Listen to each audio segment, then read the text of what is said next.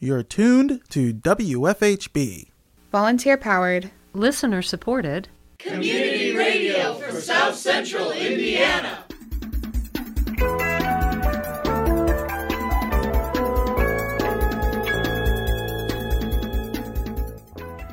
Good afternoon. Reporting for WFHB, this is Benedict Jones. And I'm Cade Young. This is the WFHB local news for Tuesday, May 16th, 2023. Later in the program, we have Disabulletin, where we cover the top stories impacting the disability community across the country and around the world. Hosted by Abe Shapiro. More in today's feature report. Also, coming up in the next half hour, we have Lil Bub's Lil Show a co production between WFHB and Lil Bub's Big Fund. But first, your local headlines.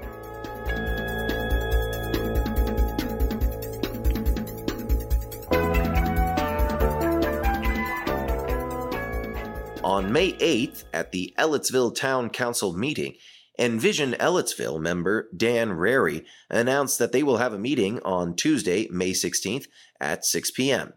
Council President William Ellis commented that he was glad that the meeting would be held in the evening. Uh, we're going to have a uh, community town forum uh, update uh, Tuesday, May 16th at 6 p.m. here at the town hall. And I would like to invite everyone who's interested uh, to come to that meeting. Thank you. I want to say thank you for having an, an evening meeting. That way, well, hopefully we can have record Well, we turnout. talked about that and thought Yep. it was important because a lot of people can't come to the meetings during the Yep. day, people at work. So it'll be at 6 o'clock here and uh, probably last a couple hours. Next, Town Manager Mike Farmer introduced a presentation from Ziptility. Farmer said they have been working with Ziptility since 2018. They're our vendor for digital mapping.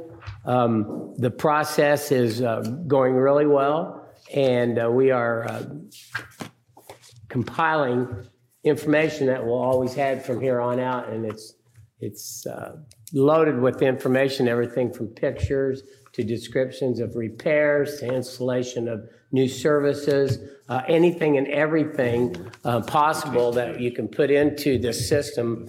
We've been diligently uh, working on uh, um, improving information we have. Um, we also use it for street inventory, and I think they're going to talk about some of the other things we can uh, utilize in the future. We're talking about our um, infrastructure inventory, um, things like uh, tracking when we clean uh, uh, storm sewer grates, blah blah blah. So um, tonight, um, the kind of the lead in for Ziptility to present, I just thought it would be interesting to uh, understand some of the things that go on in the background. But we have a, a IDEM, actually an EPA mandated lead and copper rule that um, presents itself with uh, quite a bit of work and uh, we are going to have them. It's a new project, and we're going to outsource them to uh, co- lead and complete um, our process. So, with that said, I'll let you guys explain what's going on. And Ziptility COO Jesse Kurth gave a presentation on how the town has been using their software and what they can use it for in the future. good opportunity for you folks to get a little bit more familiar with the system the team has been doing a really great job of using. Um, it's been about five years now, and it's the kind of thing that takes a lot of time to make progress on, and they've been doing great. So Ziptility is, like Mike said, it's an operating platform for public works, and you can do pretty much anything you need to with it to map where infrastructure is that you're responsible for maintaining and assigning and recording work against that infrastructure over time. And I think darn near every uh, department in the town has um, access to and uh, some manner of benefit from the Ziptility environment so far. It's just a testament to how well you've been utilizing the system. Some of those examples, like Mike mentioned, is cleaning schedule for sanitary sewers. You can see here is a map of all the sanitary sewers in town, and um, they're color coded by when they should be cleaned um, this year, the next, and the following. Uh, you've got another example here with waterline repairs.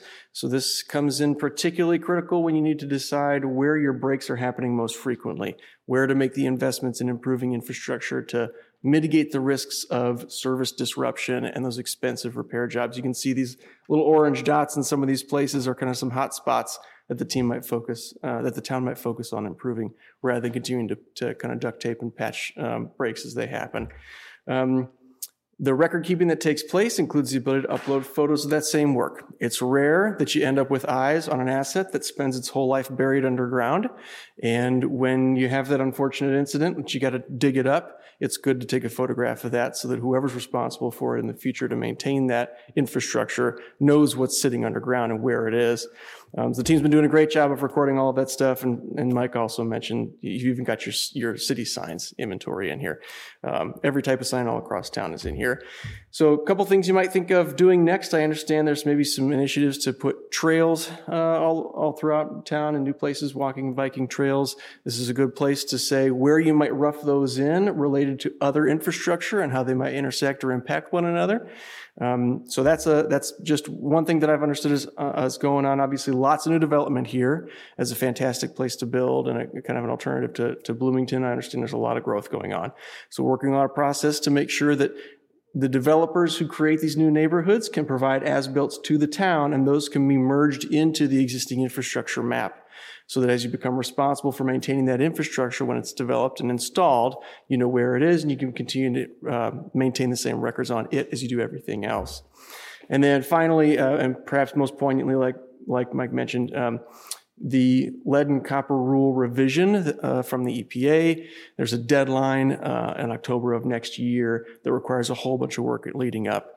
Um, thankfully, the Indiana Finance Authority, it, uh, which is the state's uh, governing body responsible for distributing uh, federal funds to help with projects like this, um, has recently announced that that funding is available and we'll be uh, glad to help participate with the town to secure uh, as much money as, as possible to help cover uh, the expense of maintaining compliance with this new rule. Farmer said that Ziptility has been a much cheaper option for the town compared to other geographic information systems, or GIS software. Ellis asked if the data from Ziptility would be able to be transferred to a GIS software if they ever need to switch to that in the future. Kurth said that it is able to do that and I agree with you about how much GIS costs us, but let's say, you know, five, ten years from now, we the town is large enough where we do want to invest in a GIS system.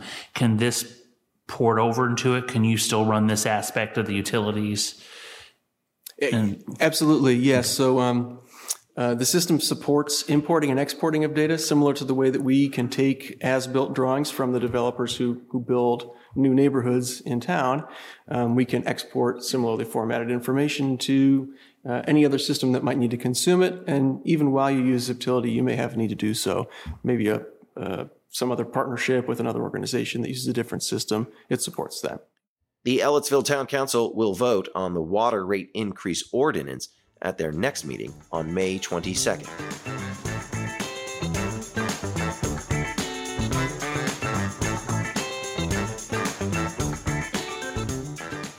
In today's feature report, we have Disabulletin, where we cover the top stories impacting the disability community across the country and around the world. Hosted by Abe Shapiro.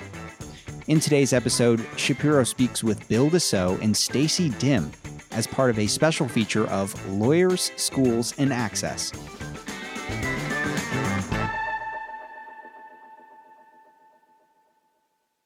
Disabulletin in association with WFHB Radio, presents Lawyers, Schools, and Access The History of Special Education in the United States. I'm Abe Shapiro. When we left off last time, we were discussing the formation of the Arc of the United States and the historic convention which created it in September of 1950 Today, we're joined by two representatives of the Arc of Washington to discuss the history of the organization and the moves it made leading up to the passage of House Bill 90, the first special education law for handicapped children in the United States. I'd like to introduce my first guest now, Stacy Dym, the executive director of the Arc of Washington State, who continues to lobby and advocate for individuals uh, with disabilities my second guest is Bill Dussault, a disability attorney who serves the historian to the Washington Arc. In 1984, he established the first disability law practice in the country, the former Dussault Law Group, which became the preeminent disability and elder law practice in the country.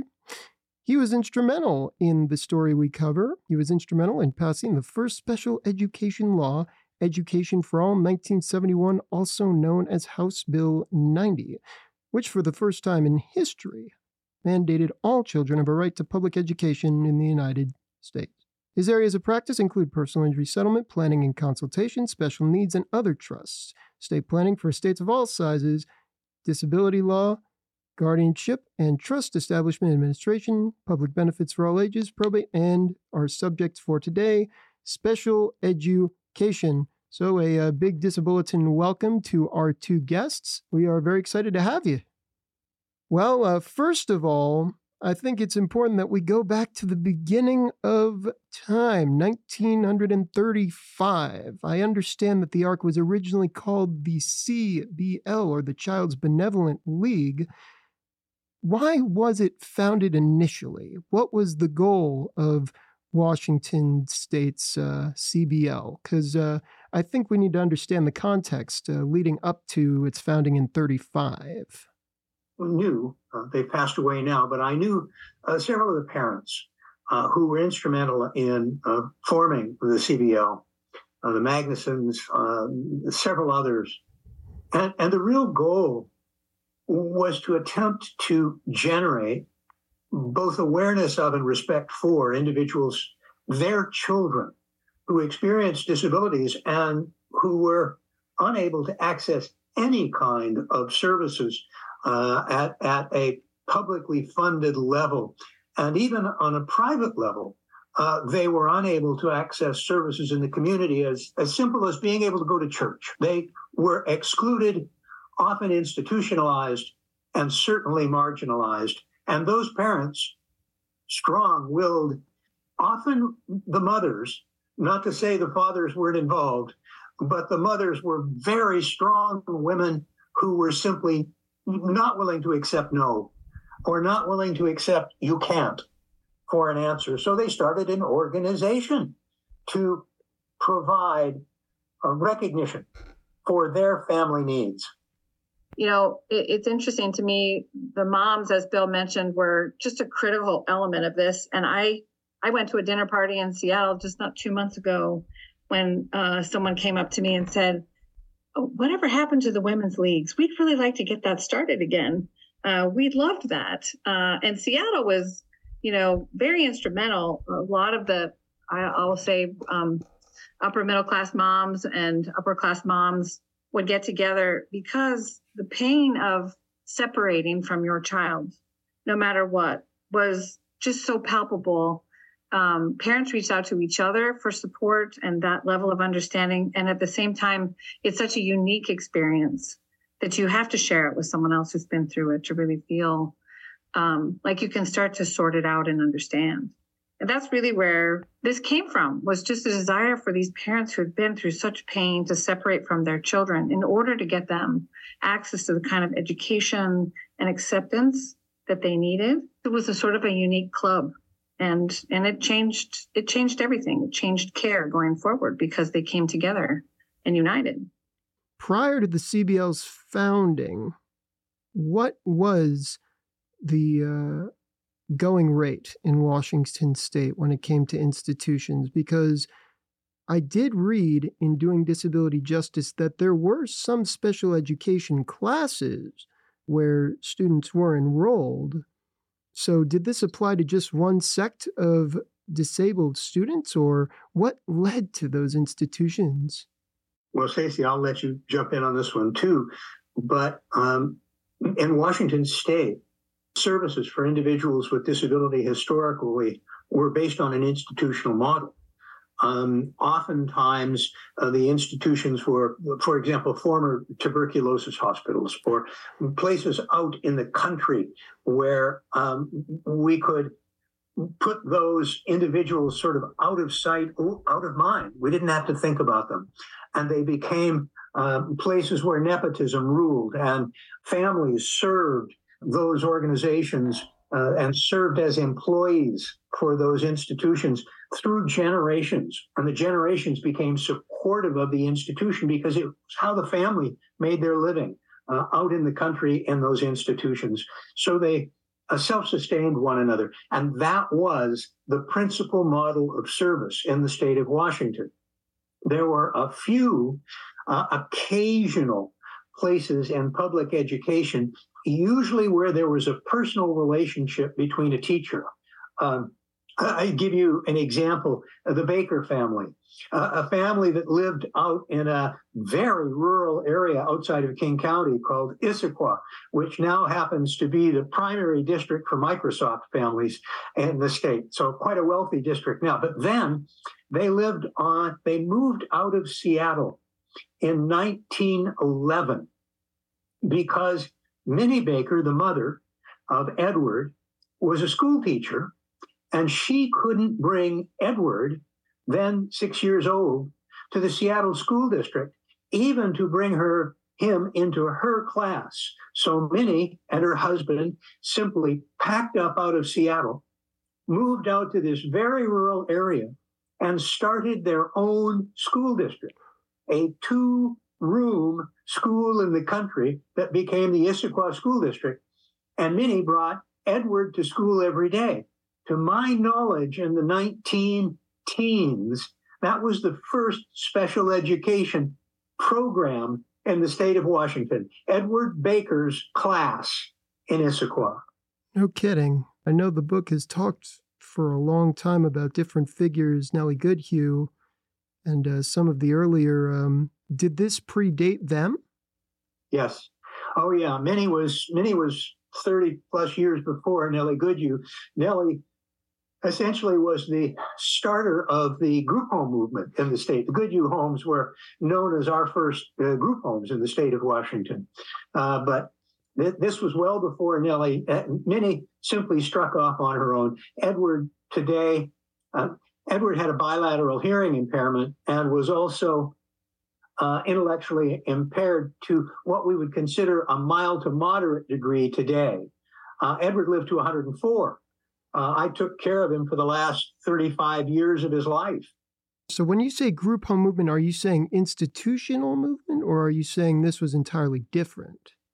No, Nellie Goodhue started the community group home movement where individuals in the community could live in a home like setting. Typically, uh, the original group home law in the state of Washington allowed for up to 20 people living in the home, which became somewhat like a community institutional ward. And, and gradually over time, that 20 was reduced to a much lower figure. So we were really looking at a home like environment. But the Goodhue homes were uh, the original group homes in the state of Washington. Bearing in mind that there were several events that precipitated this shift, what were those events and why did it take until the 50s for things to change? Was it a gradual shift or was it sudden? I, I think the shift largely came out of uh, returning veterans from the Second World War, quite frankly. Uh, what we saw were individuals coming back from war, principally men, obviously, uh, who were uh, amputees, who, who had, uh, I'll call them psychological injuries, what we might now call um, post traumatic stress disorder, people who needed care. Uh, we weren't used to providing that care. During uh, the time period prior to really the late 50s, we saw that care provided only by families and only in family homes or in institutions. And now we had this whole new population of individuals who needed care and wanted that care in the community. Their families wanted them to be home with them. So we start there. The other event that occurred at or about the same time was the application of the 14th Amendment to a suspect population. Uh, and uh, what we really see is the development of the individual rights movement coming out of the rationale behind Brown versus Board of Education. 1955, 56, 57, and the iterations from the Supreme Court. As much as anything, the application of the 14th Amendment to a suspect population, and I use that term as it's considered by law, started to look at the way we treat people who are perceived as being different. So Brown versus Board of Education really created a baseline. There was one other factor and that is the 1962 Kennedy Report. there was a president's commission on the handicap. Excuse me, I have I even trouble. Uh, language becomes such an issue for us, uh, but that's what it was, and the the findings of the Kennedy Commission report on the handicap established the blueprint for what was to happen to benefit this population for the next 50 years. So if you go back to that Kennedy Commission report, and it's not that large, it's uh, only a couple hundred pages, but it is the foundation of the entire disability rights movement for the next 50 years. And that occurred in the early 60s.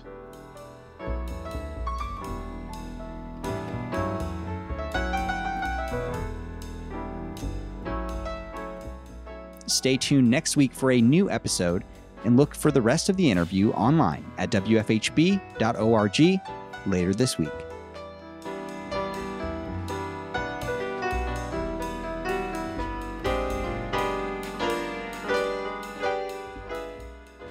Up next, we have Lil Bub's Lil Show, a co production between WFHB and Lil Bub's Big Fund. We turn now to that segment.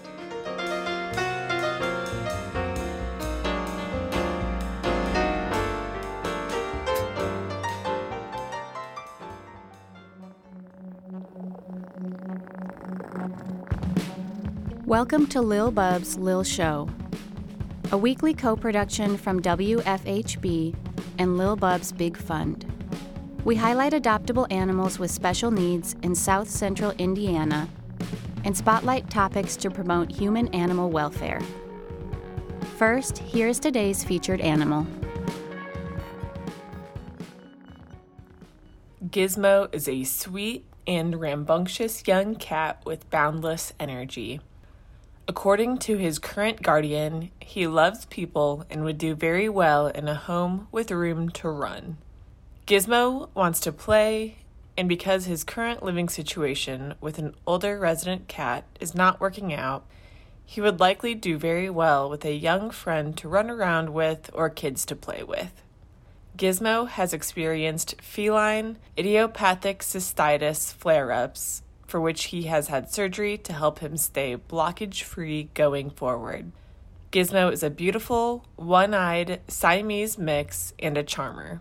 His current guardian has toys, beds, and prescription food to send home with him. If Gizmo sounds like your new buddy, please visit his listing at bloomington.in.gov slash animal dash shelter. If you're interested in adopting today's featured pet, you can learn more at our websites, goodjobbub.org and wfhb.org. You're listening to Lil Bub's Lil Show, a co production of WFHB and Lil Bub's Big Fund. We now turn to this week's featured topic. While caring for an animal with visual impairment may seem challenging, simple accommodations can help them easily adapt. For example, keeping furniture in the same place and reducing clutter can help an animal maintain space recognition. If you redecorate or bring an animal to a new place, carefully introduce them to the area to show them any obstructions. Swimming pools or staircases can pose potential dangers, and the fall risks associated with these can be reduced with fences or baby gates. Ensure that others who may encounter the animal are aware of their visual status so that they can avoid startling the animal when approaching. If letting the animal go outside, supervision and using a leash can help them stay safe. And just because an animal can't see doesn't mean they don't want to play. Toys that make noise, such as those that squeak, chirp, rattle, or crinkle, can be appreciated. With the right details, pets with visual impairments can live safely and happily. Thank you for tuning in to Lil Bub's Lil Show on WFHB produced in partnership with Lil Bub's Big Fund. For more info on today's featured animal and topic, find us online at goodjobbub.org and WFHB.org.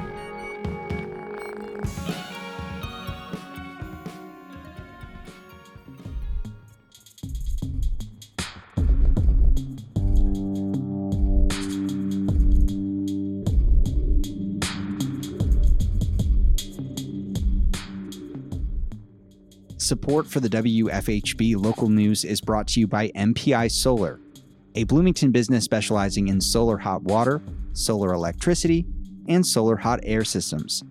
MPI Solar designs and installs solar power generation systems that encourage independence and individual responsibility. More information online at mpisolarenergy.com.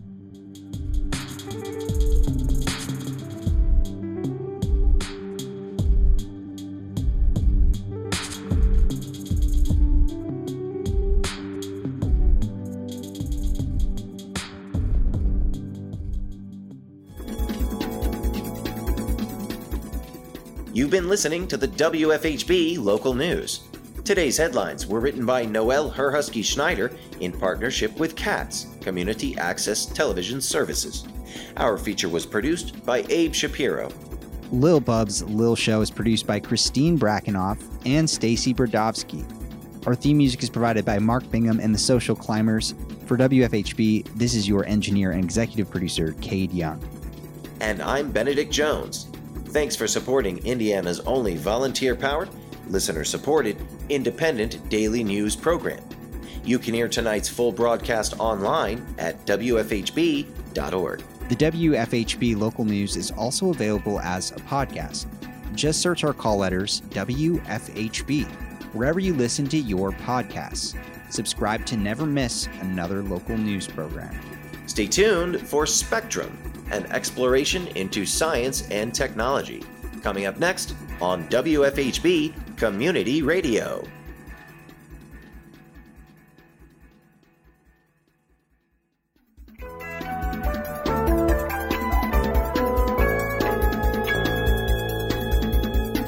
You've been listening to the WFHB local news on WFHB Community Radio. Our news is written and reported by volunteers working to provide local news, cover local issues, and strengthen our local community.